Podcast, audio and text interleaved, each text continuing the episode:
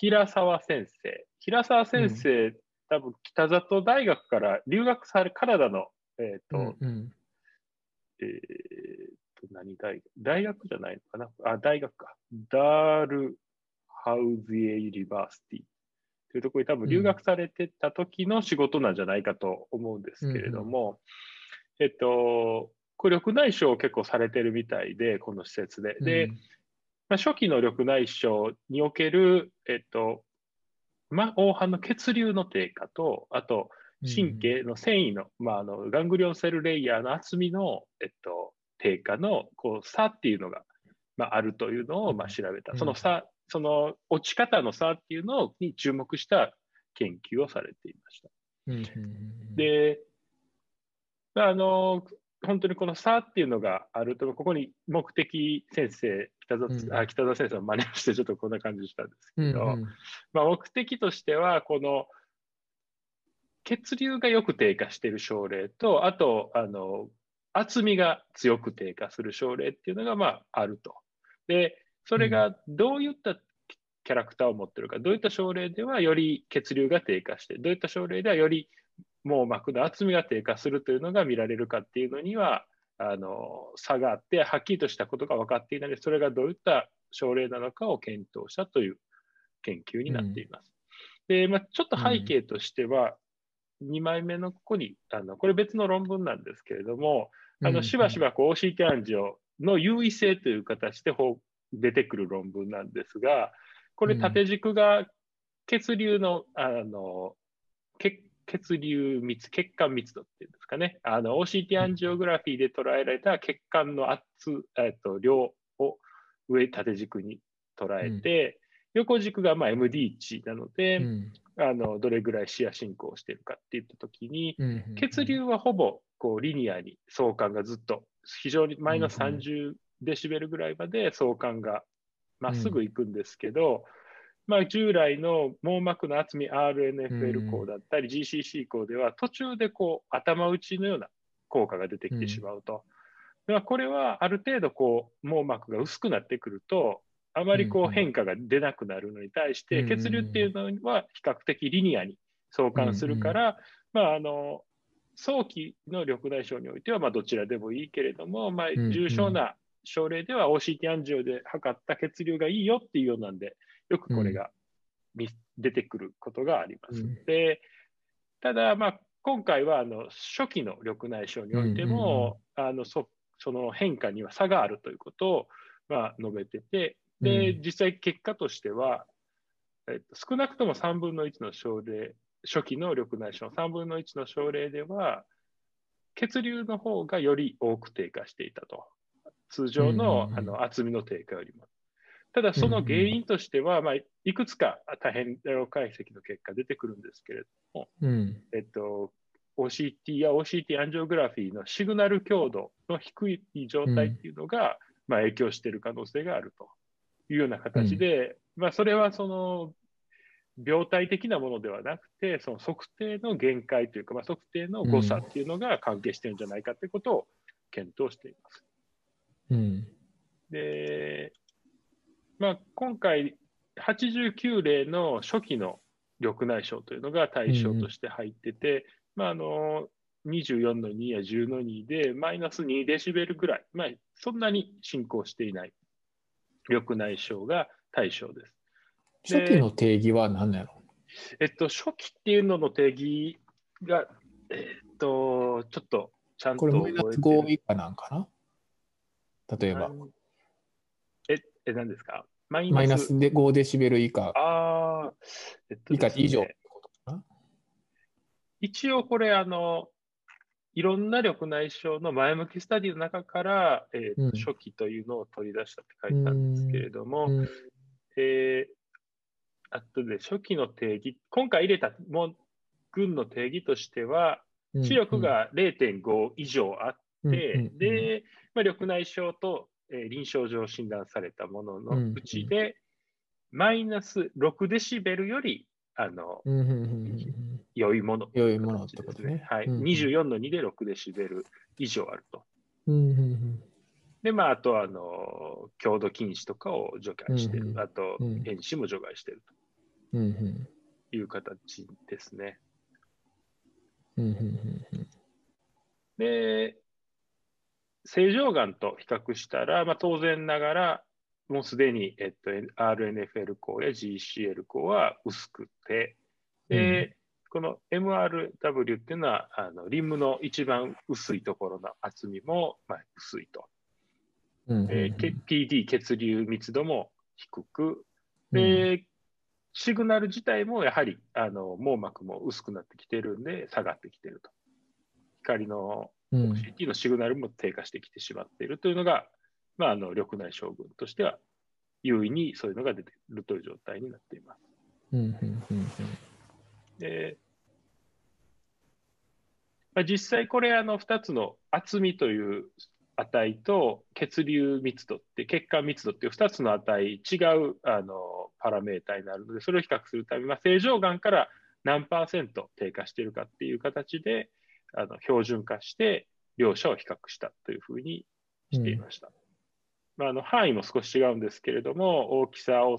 この範囲内黒が OCT で使ったところで、赤が OCT 暗状で使った部分という形で、お測定範囲も揃えて、で、えっと、パーセンテージ、どれぐらいパーセンテージロスバリューという形で、正常からどれぐらい低下しているかっていうのを調べたと。厚みと OCT 暗状の両方の値を調べたという感じ形で検討しています。で、まあ、血流の密度と、あと GCL 項、RNFL 項、あと視野の、えーうんデシベルの低下っていうのを検討した結果、まずあの両者の相関を見てるんですけど、まあ、パワーフュージョン、血管密度と GCL 項は、まあ、モデレートな相関があったんですけど、他はあまりこう相関がちゃんと出てこない。まあ、初期の緑内障っていうものなので、かなりばらつきは多分あるんだと思うんですけれども、このパワーフュージョンデンシティ、はい。GCL 項と RNFL 項ってどうやって分けるんやったっけ？えっと、RNFL 項は、まあ、一番 RNFL RNFL ね。のみ。はい。で、GCL やったら？ガングリオンセルなんで、その下ですよね。あの、RNFL から IPL までの間の値。ああ、そうかそうか、そうなるのか。だからよくあるのにうん GCC っていうのが多分この両者を足した値になるんだと思いああ、はあはあはあはます。あ。はい。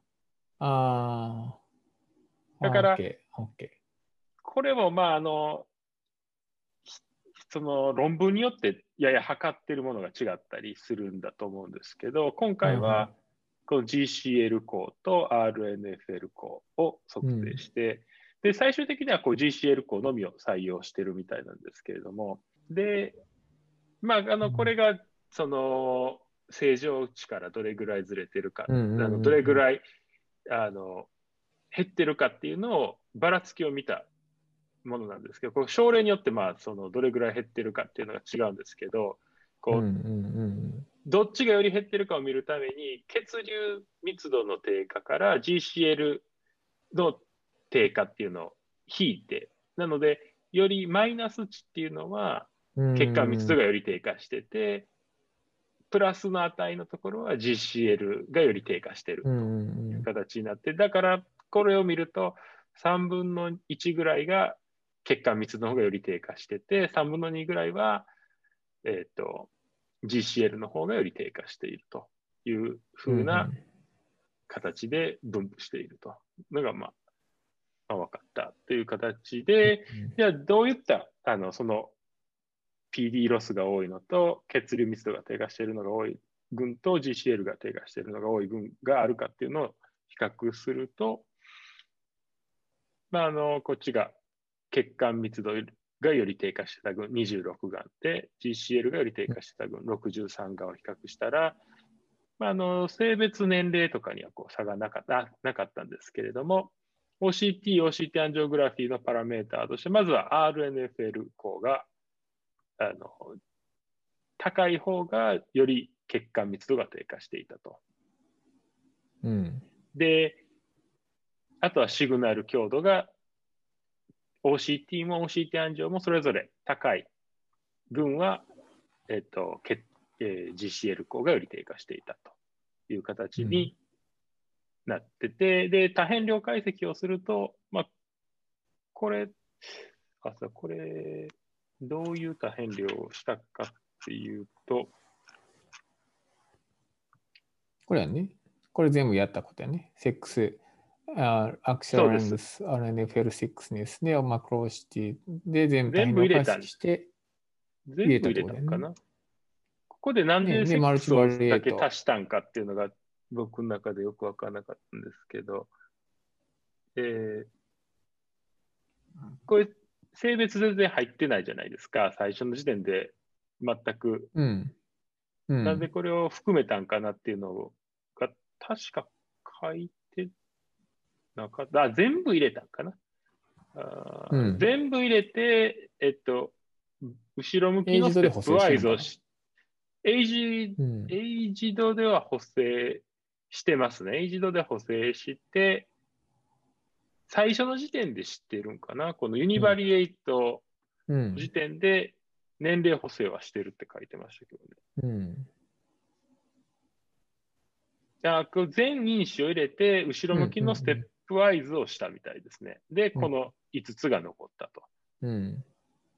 で、まあね、この性別入ってるんですけど、あの、ディスカッションにも書いていたのは、まあ、これはすごい、あの、これも95%信頼感も広いし、まあ、うんうんあまりこれが何か意味を持ってるのはことはないんじゃないかというふうな。印象的な意味なさそう。意味はないんじゃないかなと。うん、で、こう RNFL が関連しているのもはっきりとは分からないみたいなんですけど、こう RNFL っていうもの自体がシグナル強度と関連するっていうのはこれまでも報告されてるみたいで、まあ、分厚ければシグナルが強くなるというのがあるみたいなんですよ。で、まあ、だからどうなんやっていうことは分かんないんですけど、まあ、それは通るからってこと？いや、えっと、薄い薄くなるから。RNFL が反射がつシグナル強度ってあのよりどれぐらいその OCT のシグナルがしっかり強いかっていう、だから、言ったら当たった反射が強ければ、シグナル強度強く出てるんですよね。なので、あの、RNFL ってすごく言ったら高輝度な組織じゃないですか。なので、あの、それが分厚いと、シグナル強度は強くなるんだと思うんですよね。があるから、でも、え、でも、同じものを見てないやんか。OCT と違うから、えっ、ー、と、いや、邪魔されるってこと。え、なんか俺はイメージ、なんか NFL が分厚いと、マクラ OCT、この OCT アンジオとかの、えっ、ー、と、シグナルがディテクトできにくいんかなと思ったけど、それはちそうじゃないってこと。逆ってこと。えっ、と、あとね、それは OCT アンジョのシグナル自体は RNFL で阻害されます。阻害される。ね、あそうやね。はい。うんうん、あでここの、あの、中の因子だけで言うと、この RNFL が、うん、ああ、そういうことですね。RNF、どうなんだろう。今回の論文のディスカッションでは RNFL 項が直接その OCT アンジョのこの血流を阻害したことで低下してるっていうような書き方しなかったですけど、ああ、それはそうじゃないんやね。うん、うん、その可能性も、まあ、なんかそうかある。あうん。俺がレビューやったらそういう聞くかなとか思って。うん、確かに、うん、どうなんかな。そうですね。うん。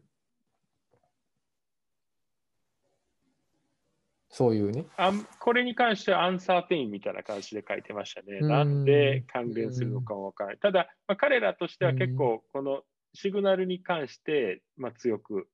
ディスカッションしたかったみたいで、やっぱりシグナル強度、まあ、今回いいんですよね、すごく。あのメメーカー推奨値が20から25、25, 25だったと思うんですけど、を以上はまあ確保してくださいっていう OCT 案上の,、あのシグナルとかをこう平均で35とか、こんな38とか出てるんで、まあ、かなりいいデータだけをピックアップしてきても、やっぱりそれがばらつきの原因になっているということで、その、まあ、彼らがこうなんか、こう、このデータと一緒のようなことを言ってるんですけど、うんうん、さっきの上が GCL 優位で、こっちが PD 優位に低下してる群ですけど、うんうん、横軸をこう RNFL こうシグナル OCT、シグナル OCT 暗状ってやると、まあ、うんうん、RNF が分厚いやつは PD ロスが大きいと。うん、シグナルが弱い群は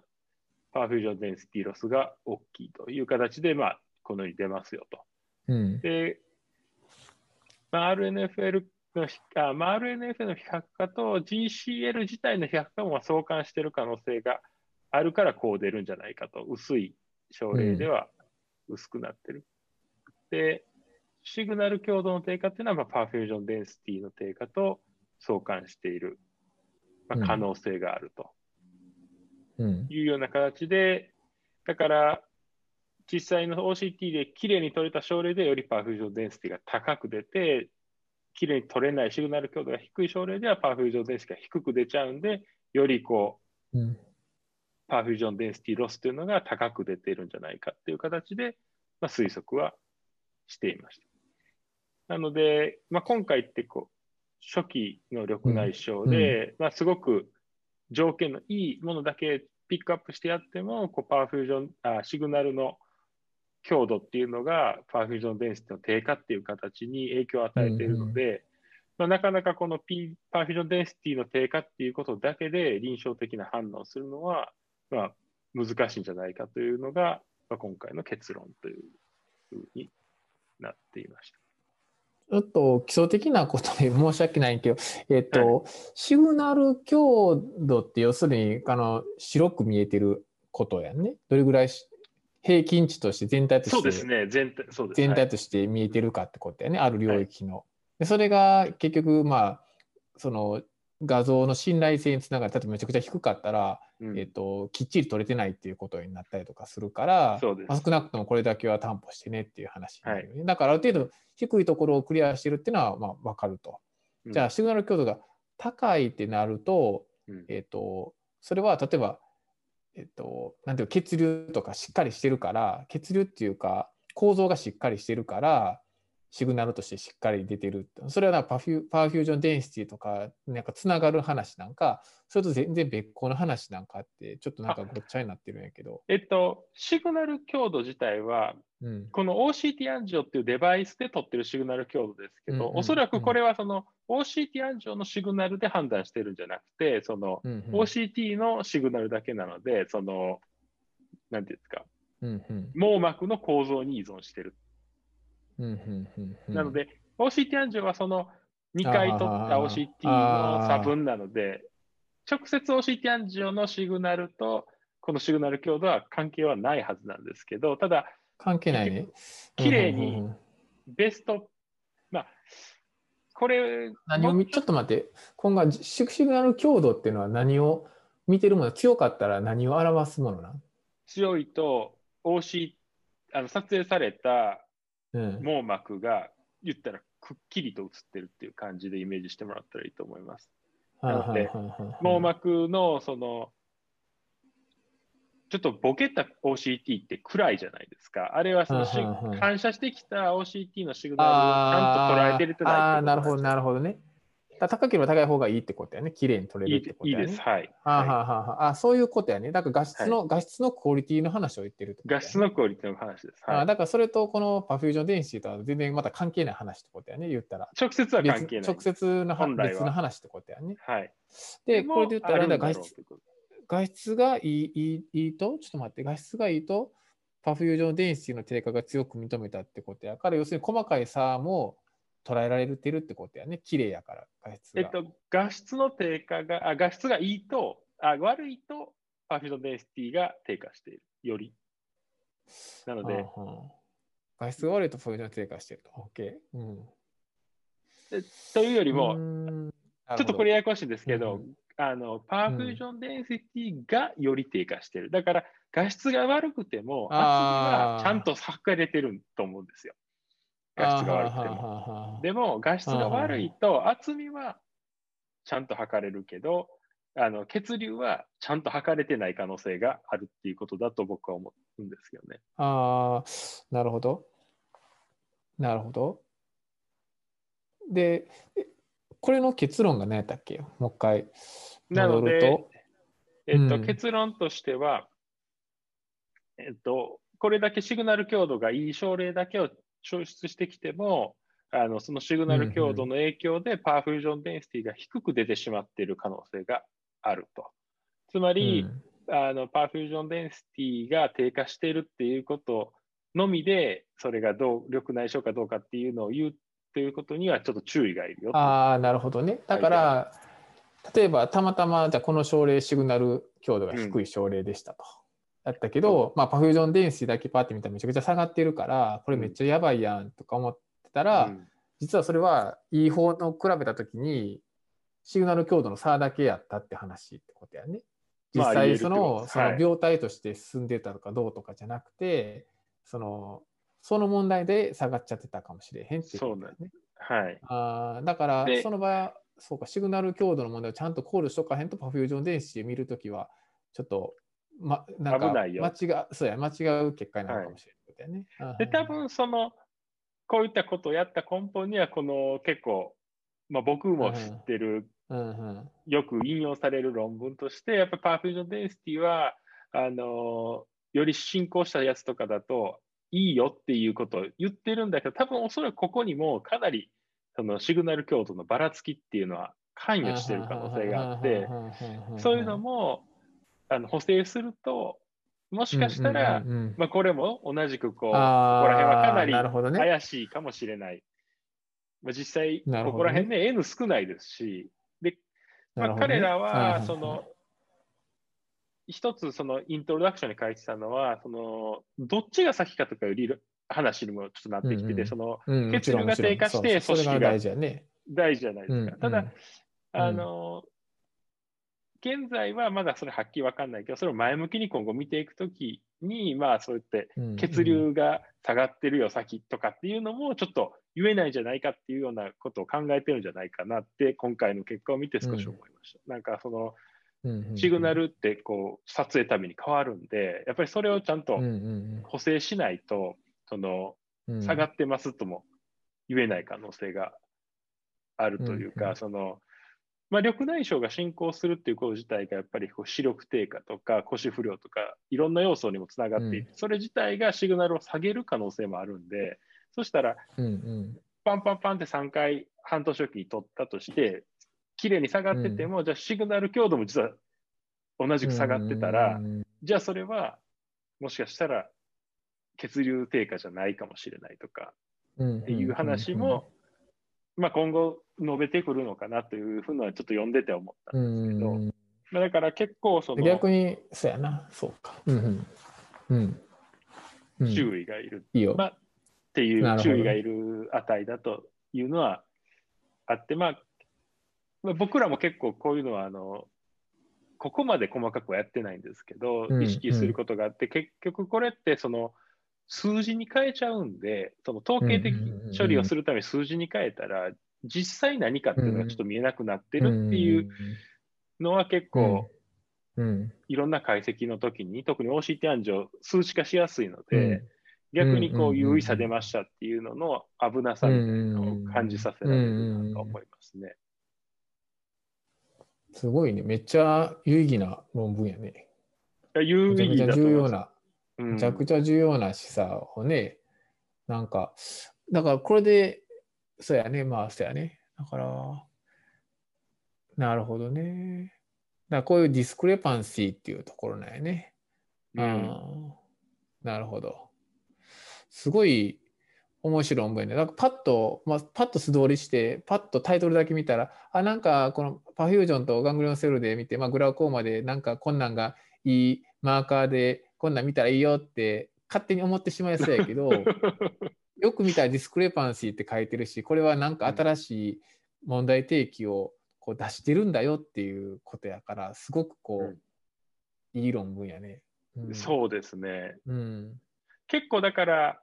イントロに書いてたんですけど、うん、こう2つ両2つのその結果が論文で出てるみたいですよね。こう血流が先低下するとか、GCL が、あの先低下するとか、関係ないとか、なんか、だからその、なんでそれがそもそも起こるんだっていうのも、一つのこう疑問点、あの調べるモチベーションに書いなってるみたいな感じで書いてて、なので、まあ、すごい、こういうのもその OCT アンジュ今すごい広まりつつあるんで、うん、こうまあ、しかも簡単に取れてデータも取れるので、うん、みんなやるんですけど、うん。まあ、あの本当に画像のそのクオリティコントロールしないと、してもこの結果なんで、しなかったら多分何とでもなるというか。だってこれいい条件で取ってて、こういうことが見えるってことだからってことやね。ねはい。相当いいですからね。そうやね。これだから逆に言ったらね、まあ、OCT 暗行のレビューもしね、先生とかもするんやったら絶対聞かなあかんよね。うん、シグナルちゃんとやってるんですかってね。いやもう絶対必須の項目になるよね、うん、レビューするときのね。逆にだから論文をみんな出したりするときは、ちゃんとシグナルのことはもし聞かれても、ちゃんとこれはあちゃんとやってるんだよっていう、まあ、ベースラインデータとして、まあ、この自分らのデータがどれぐらいこう、なんかまあねあのちゃんとこう、コンペンセートされててこう、うまくこうなんていうかねうまくきれいに標準化された、あ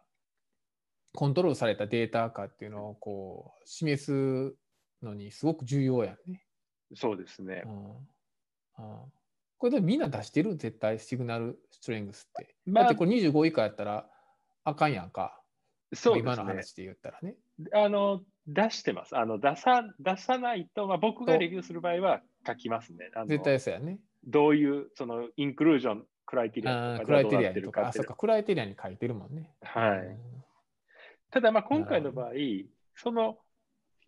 メーカー推奨値をはるかにはまあ値でもやっぱりそれに差が生じてるっていうのが結構肝かなと思って、まあ、ちょっとこうマニアックな話をすればそのシグナルストレングスだけではちょっと語りきれないところもあって、例えばその OCT のそのフォーカスっていうのとかも影響したりして、そのまあ、フォーカスでもシグナルストレングス影響を与えてるのかもしれないですけど、そのどこにピントが合ってるかとか、あとそのシャドーウィングでその影があるかとか、なので、あの、実はそういうのを全部こうクオリティでコントロールするとなると結構大変なんで、まあ、どこまでやるかっていうのもまあ問題は問題かなと。なるほどね。なるほどね。これが難しいところですよね。なるほどね。うん。なので、初期の OCT 暗示はやっぱりこう定量的な評価っていうのがすごいよいいかなっていうところだったんですけど、あ最近はちょっと案外定性的にその変化をちゃんと見れたりする方を、うん、あの混ぜ合わせながら解析した方がなんかその嘘じゃないことを発見できる気はしますね。うん、なんかただ、数値がこうなったら増えるとか減るとかっていうのじゃない、臨床的にあることを発見できる気がします。うんうんうん。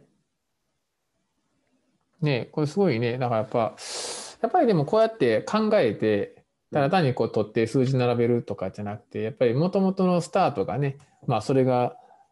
どうなんやっていうところからスタート、うん、だからそうじゃないとこういう研究デザインはできひんわけやんか。シグナル強度が高いだけのものを集めるっていう発想は多分出ないはずなんやね。だから、ね、やっぱりこのこの研究をするときにやっぱりなんでかっていう問いがやっぱあったっていうことがこの論文の一番肝になっているんだと思うね。うん、そうじゃないと絶対しないからねこんなのね。だから、うん、そういうのがやっぱりすごく重要な話になるんじゃないかな。まあ、どんな論文でもやっぱりそういうのがちゃんとあるものとないものっていうのはやっぱり全然ねそのクオリティが違うかったりするから、うん、うん、すごく面白かったです。ありがとうございます。